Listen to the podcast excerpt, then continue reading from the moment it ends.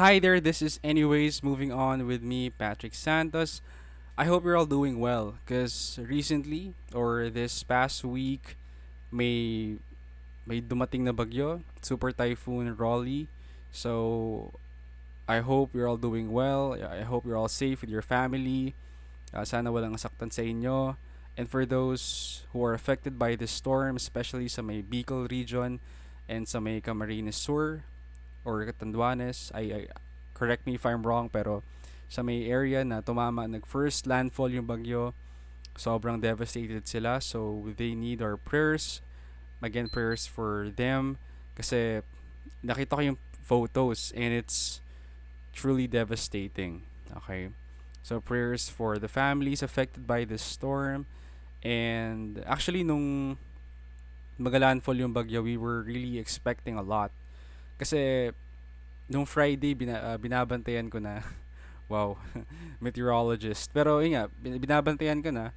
I was watching the news and going to the website ng yung pag-asa to check kasi nga baka mamaya may uh, before we had an experience here sa bahay namin kung saan hindi naman nabasag yung bintana pero I mean may basag pero hindi ganun basag na basag yung buong bintana. So of course, naghahanda kami sa mga ganun. And of course, yung pag yung pag malakas yung ulan, uh, baka mamaya uh, sa may, may yung sa mga bubong, yung mga may tulo. So baka ma- maapektuhan ng ng sobra yung mga damit. So yun yung ina-expect namin, yung ina-anticipate namin. Thankfully, nung dumating yung bagyo na naglandfall kasi it was uh, our area was under signal number 4 and thankfully nung dumating siya hindi ganoon kalakas yung hangin. And yung ulan hindi ganoon kalakas. Though may mga tulo pa rin pero thankfully naman wala mas walang walang tinangay walang walang hindi masyad nabasa yung mga damit.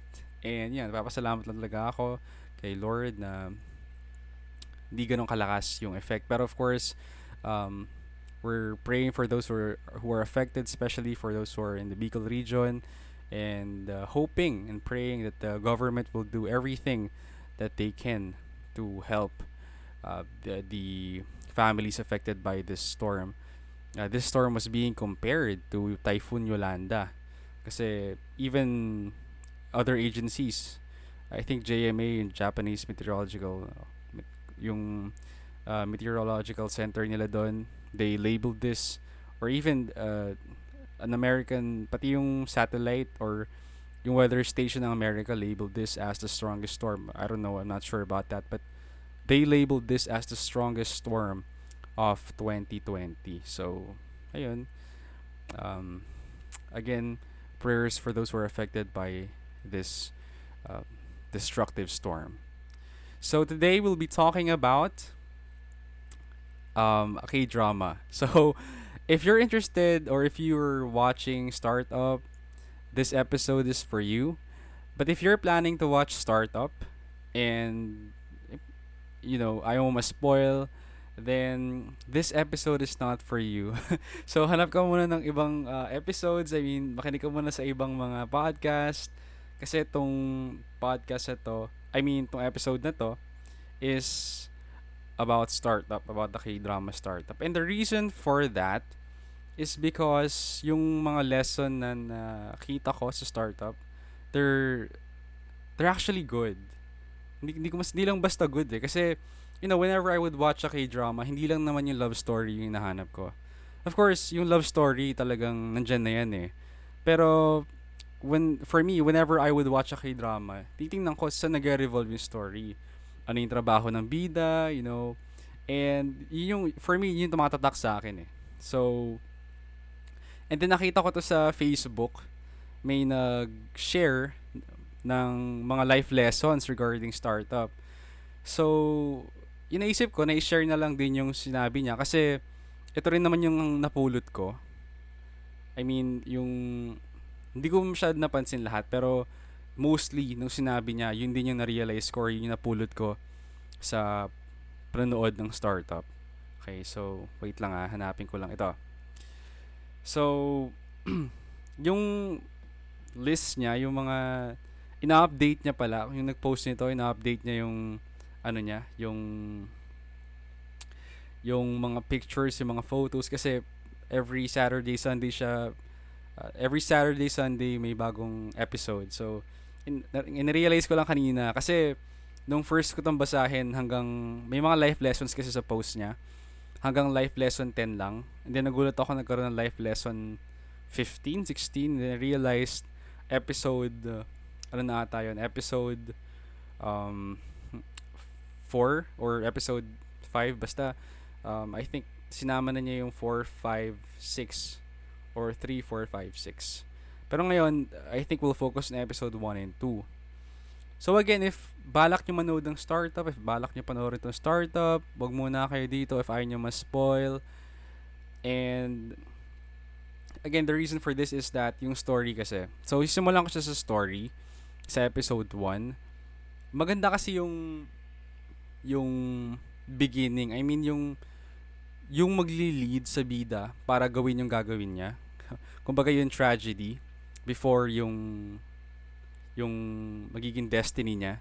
Kasi the story revolves around I think sa sa tatlong tao. Okay, the story revolves around uh, si Suzy Bay, si Namjo Yuk. Am I right? sorry kung nakakalimutan ko yung name niya. Basta yung nasa weightlifting. I'm so sorry about this. Baka may mga magalit sa akin na fan ni... Uh, tama ba? Wait lang ah. Na, tama, Namju Yuk. So, yan. So, it revolves around Namju Yuk. Pati yung isa dito, si Mr. Han. Hindi ko alam yung totoong name niya. Ngayon ko lang siya nakita na actor. So, Mr. Han na lang. So, si Dalmi, si Namdosan, pati si Mr. Han. So, sabi dito sa post ni ni Miss, sabi dito, the main cast, they really hold a strong impact. The younger version of the cast, they really picked a good one. So, maganda talaga yung pagpili nila. Kasi yung parang young version nila, parang same. I mean, same talaga dun sa version nila ngayon. So, I think that's, yun yung maganda dun eh. The supporting actor, maganda yung mga supporting actor dito uh, mga veteranong mga actor and actresses sa Korea and napapanood nyo rin sila sa mga iba pang K-drama. Okay.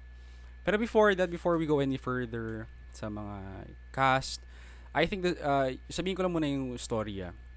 Uh, the story starts with Suzy Bay. Suzy Bay and her sister. So, Suzy Bay, I mean, her, her family. The story starts with them, uh, itong, alam mo yun, yung usual family, pero, you know, we, we think, pag na pag napanood mo episode 1, you'd think that sila yung parang any any other family kasi sobrang close ni Susie Bay sa ate niya. So you'd expect like nothing is wrong, 'di ba? But then malaman nyo na they're really their family is in trouble. And what do you mean trouble? Well, their family is in the verge of splitting. Kumbaga magde-divorce na yung mom and dad niya. And the reason for that is because yung mom niya is asking for more. Kumbaga, her mom is demanding for more. More money, demanding more from uh, their father. And yung father kasi nila sobrang ambitious. Gusto magtayo ng sariling business. And yung si mom, yung mom nila, ayaw doon. Kasi, of course, when you, if you're investing or if you're if you will invest in a business, it's a risky move, ba? As that that's the thing that I really enjoyed about this is that malalaman mo like it it shows you the reality that there will be risk whenever you're pursuing, for example, business.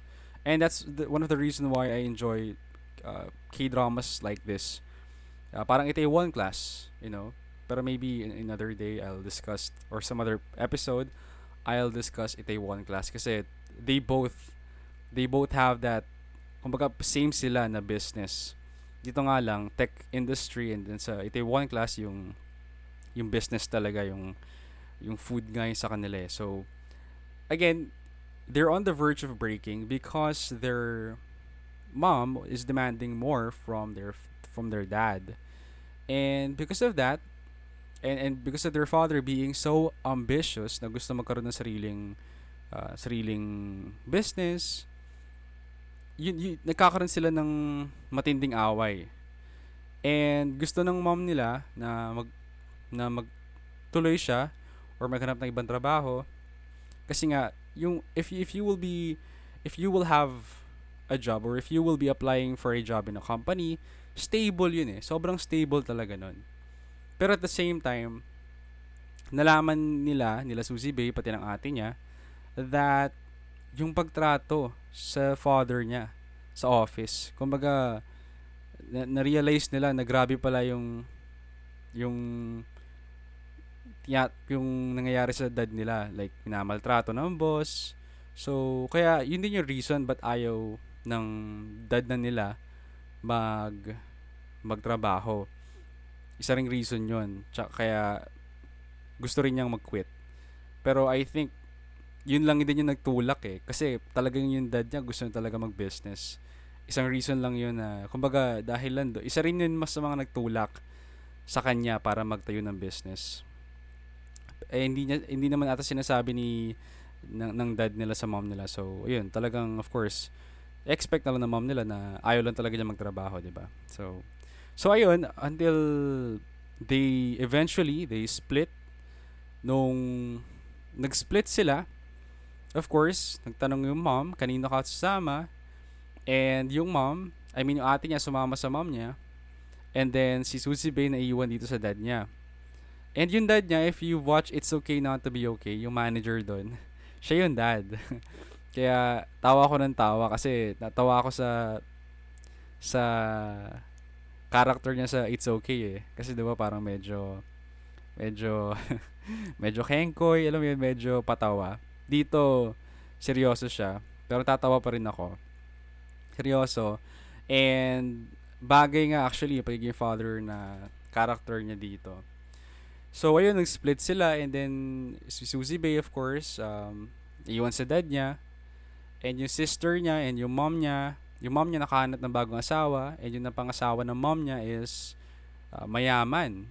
Mayaman. So dahil doon yung ate niya nag nagkakaroon ng I mean lagi sila lumalabas, tinitreat ng ate niya, lumalabas sila sa mga, I mean, they, they, they go dates, yan yung mga pinupuntahan nila, mga hindi pangkaraniwan. So, ang hanggang dumating sa point na para nag-away sila. Kasi para pinapamukha ng ate niya na you've made the wrong choice. You will regret this choice. And then, syempre, dahil doon nag-away sila, kasi parang pinapamukha nga niya na yun si daddy wala namang kwenta yan eh, di ba? And because of that, uh, their relationship was severed or talagang lumabo na relationship nila because of that fight. And because of that, naging lonely si Susie Bay. Dito papasok si Mr. Han which is yung ampon. Okay, yung ampon na to, kakalalis lang niya sa orphanage. And he's a smart guy um, nanalo nga siya ng competition kaya ayun binigyan siya ng orphanage ng 4 million won para I think mag magkaroon ng mag mag mag, mag, mag start mag start ulit 'di ba new uh, a fresh start parang ganon eh unfortunately naghahanap siya ng bahay nakita niya wala siyang matuluyan kasi masyadong malaki yung mga renta.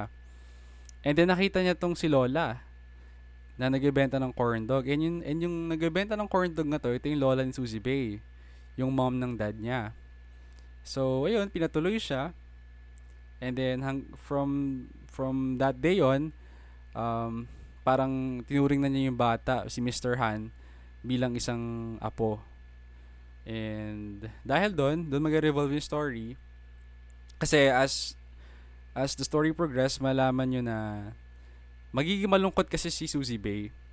And to to to ease her loneliness, si Lola nag-isip ng way para hindi siya maging malungkot. And yung way na naisip niya is to write letters. Magpanggap na merong admirer si Susie Bay. So dahil doon, of course, ginamit niya tong si yung ampon, si Mr. Han na magsulat.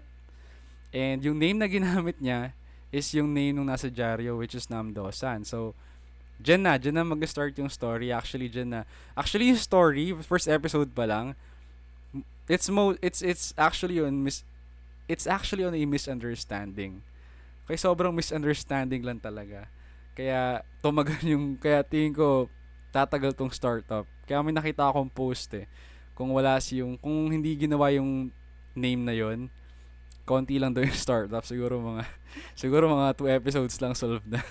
Pero anyways, doon mag-revolve yung story.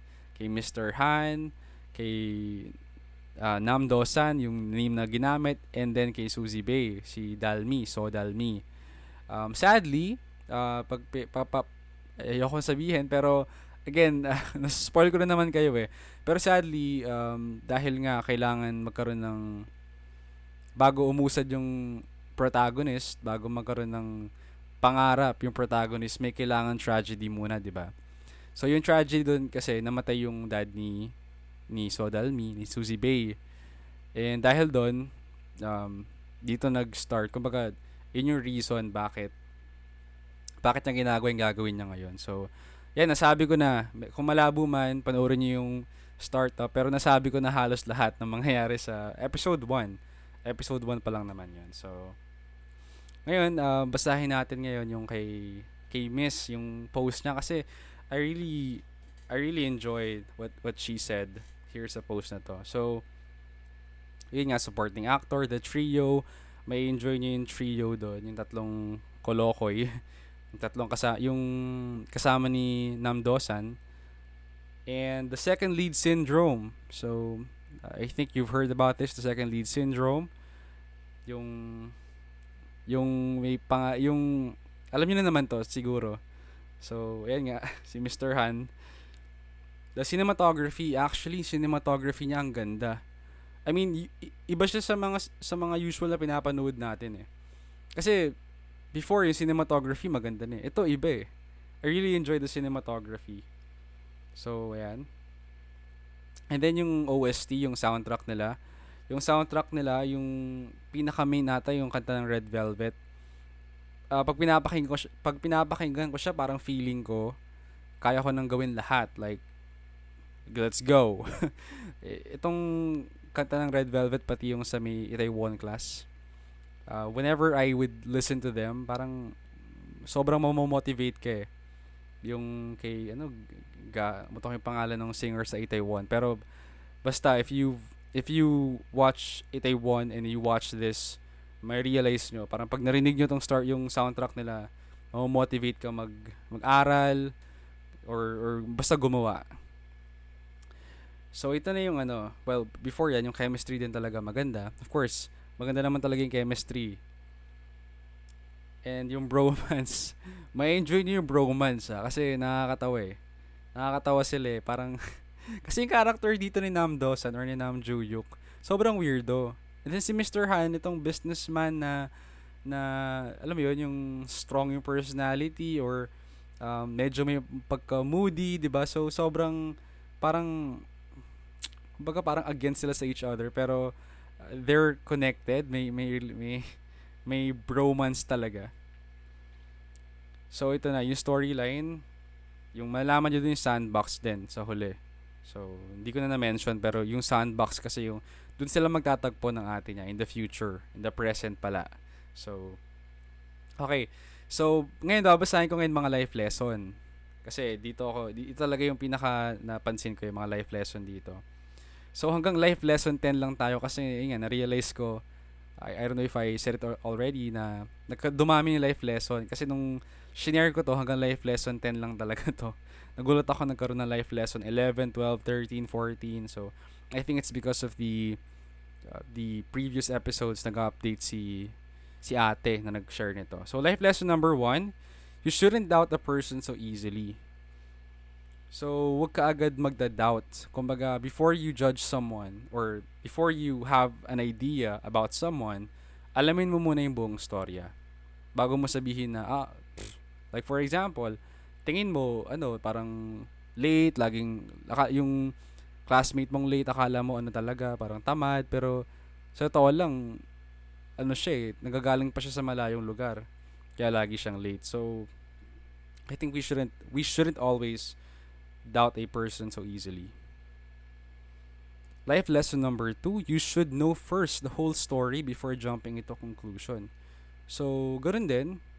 Well, I think uh, both lang ata sila na idea. Pero yun nga, before we say anything, it, it, this life lesson relates to the scene wherein akala ni Mr. Han, ninakaw ni Lola yung pera niya. Kasi may scene doon na magpapabukas ng bank account tong si Mr. Han kay Lola para mag-invest ng pera. And then akala niya ninakaw ni Lola yung pera niya.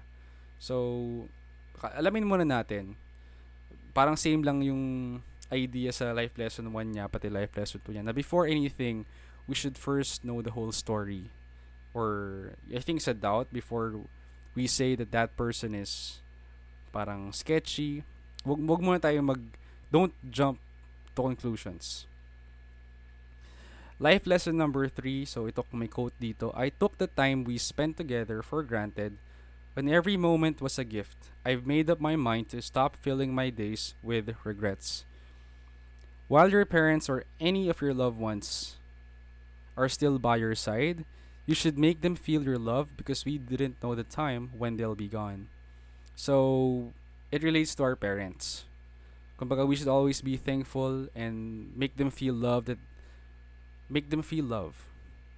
Na nandyan sila lagi. For us you know they're they're always there by our side and we we don't know the time when they'll be gone when they'll be taken away from us by the Lord.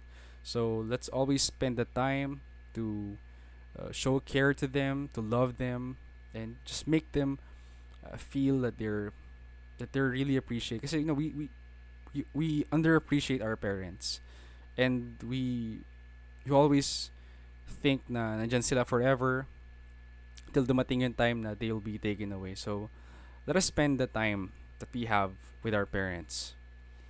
Life lesson number four the genuine heart a person have to help others even if they're not blood related or the genuine heart of a person to help others even if they're not blood related and this again relates to kay Lola pati kay Mr. Han kasi nga maganda yung actually pagpapanoorin nyo talaga, ang ganda nung connection nila kasi hindi naman talaga sila related. And yet, tong si Lola, tinanggap niya yan. Yung paano sila nagkakilala. It's, nagkakilala sila, nagkita sila dun sa may ano eh, tapat nung shop ni Lola. Kasi nga, umuulan, wala siya matuluyan, si Mr. Han. Si Lola, binigyan siya ng permission. Diyan muna sa bahay ko matulog. May pagkain dyan, don't worry. So, ganoon talaga yung mga lola, no? For yung sobrang pagmamahal nila. Minsan kahit matigas ulo natin, you know, they're, they're just there. Life lesson number five. People can be easily tempted or tempted by money. Some can abandon their family because of their greed. So this again relates to sa story ni mom nila because you know they're willing to divorce their father for the sake of money because they demanded more. And because of that, they left their they left their family para lang sa pera. So, this is true. Hindi lang naman sa I mean, this is this is very true. I mean, society today, 'di ba, may mga maririnig ka pinagpalit kasi may pera. So, it's it's the truth and it it sucks to be honest. Life lesson number 6. The sacrifice of every parent in the world just to give their own family a better life. And yeah, again, sobrang sakripisyo na binibigay ng parents natin. So, let us always be thankful for them. Life lesson number seven. The only thing I remember from that spring, again, a quotation, the only thing I remember from that spring would have been losing the person I love more than anyone without even getting to say goodbye. Thank you for being there for me that spring. Thank you for your letters. I would have grieved over fallen flowers when every moment was a gift. The comfort anyone can give to those person who needs it, with a simple effort, you can really make someone happy with it. So, this is about the letters na pinapakita, yung letters na ginawa ng lola niya. Actually, ginawa ni Lola, pati ni Mr. Han, to comfort si Susie Bay while she was she's feeling all alone kasi nga yung ate niya uh, nag-away sila and lumipad na sa ibang bansa, sa I think sa United States, doon sila tumira. So, of course, nalulungkot siya. And yun nga, para para ma-ease yung loneliness ni Susie Bay, uh, si Lola pati si Mr. Han teamed up together to make her at least uh, smile, you know, ma- mapa- mabawasan yung yung iniisip niya, yung kalungkutan niya. So, life lesson number 8. Some people whom you don't know are sometimes the one who can understand you during your tough days and can give you comfort in any way that they can. So, I find this true. Uh, there are people there, you know, yung mga tao pang hindi mo kilala, sila pa yung magbibigay ng suporta sa'yo or those people whom you truly uh, hindi mo pa ganun kakilala, yung mga parang acquaintance pa lang, they're the ones who will push you to do your best, to, to give your best. Kasi, you know, with our friends, of course, there are friends. But because of the friendship, nagiging komportable lang tayo magsabi ng mga masamang bagay to the point na minsan hindi nila alam nakakasakit na. But with a stranger, they will not say things about you na yung mga negative. Mostly based on my experience it's it's all positive okay? Lesson uh, life lesson number 8 so ito na yung favorite ko. Uh, life lesson number sorry life lesson number 9 life lesson number 9 itong last two na to. Life lesson number 9 whatever other people think of you prove them wrong. Prove them wrong. And i've always been hearing this phrase prove them wrong. You know, sa sa buhay natin, there will be people there who would try to pull us down. And the reason that they're pulling us down is because yun lang yung level na natin nila. And they think that their experience would be the same for you as well. So prove them wrong. Prove to them that no, meron pa. There may may iba pang there there are countless possibilities and you have to show them that they're wrong and and and make them realize that may, yung yung life na meron ka pwede ka pang umangat dyan eh and at any stage in our life you know we can always always try to do that we should always remember na you know whenever whenever we hear these people also whenever there are people there who would pull you down okay magpapadala okay Huwag kayong masyado magpapadala. Just smile. You know, sabihin nila sa'yo, wala kang tips. Puro ka ganyan-ganyan. Just, just smile and say, okay, thank you. And just use that as motivation, as a fuel to the fire, and prove them wrong. Okay? And the last life lesson for this episode is life lesson number 10. Don't rush, trust your own timing. And, you know, personally, I relate to this kasi bilang isang irregular student, you know, mis nakaka-discourage talaga. Nakaka-discourage na makita mo yung iba nag-excel or yung especially if may mga mga friends kang regular na para bang minsan may isip mo sa may isip mo na sana sana nandun nandiyan din ako or or minsan mako-compare mo sarili mo na may mali ba sa akin, you know. Um, mag minsan mag-start ka na mag-doubt eh whenever you whenever you experience this whenever you would see your friends na nag-excel so ayun you know we should always remember that whatever happens what, what, kung ano man mangyari kung let's say nandyan ka sa phase na yan ngayon na medyo late or delayed whatever man let's always remember that we should trust our own timing. Hindi ibig sabihin nandyan ka ay you're not better than anyone. No. It's just that you're not yet prepared. But that shouldn't matter. What what you should be doing is to focus and keep on working on your craft and trust that one day you will eventually get there. You should muster or you should find that belief in, in, in yourself na kaya mo that one day you will get there. Okay? So, that's it for the life lessons. Um, sobrang sobrang ganda ng mga sinabi nito ni ate. Okay? Um, so ayan, sobrang ganda ng mga sinabi niya regarding dito sa startup. Pero pang ibang mga life lessons eh, hindi ko lang hindi ko na lang binanggit kasi I was recording earlier and nagulat ako may mga life lesson number 11 hanggang 16 ata and I'm like wala naman to dati. Pero I think um, in the next episode of this podcast, maybe uh, i sabihin ko rin or uh, i- i-review ko ulit yung mga iba pang life lesson. So, that's it for this episode. Um, if na-enjoy nyo tong pod, if na-enjoy nyo tong episode na to, um, let me know. You you can send your uh, you can send a voice mail sa anchor.fm. The link will be will be on the description. If you want to say something to me, uh, you're free to say whatever you want there. But please be respectful, okay? And with that, uh, thank you for listening. If you've enjoyed again this podcast, uh, share it with your friends and follow it on Spotify or any podcast app that you are using.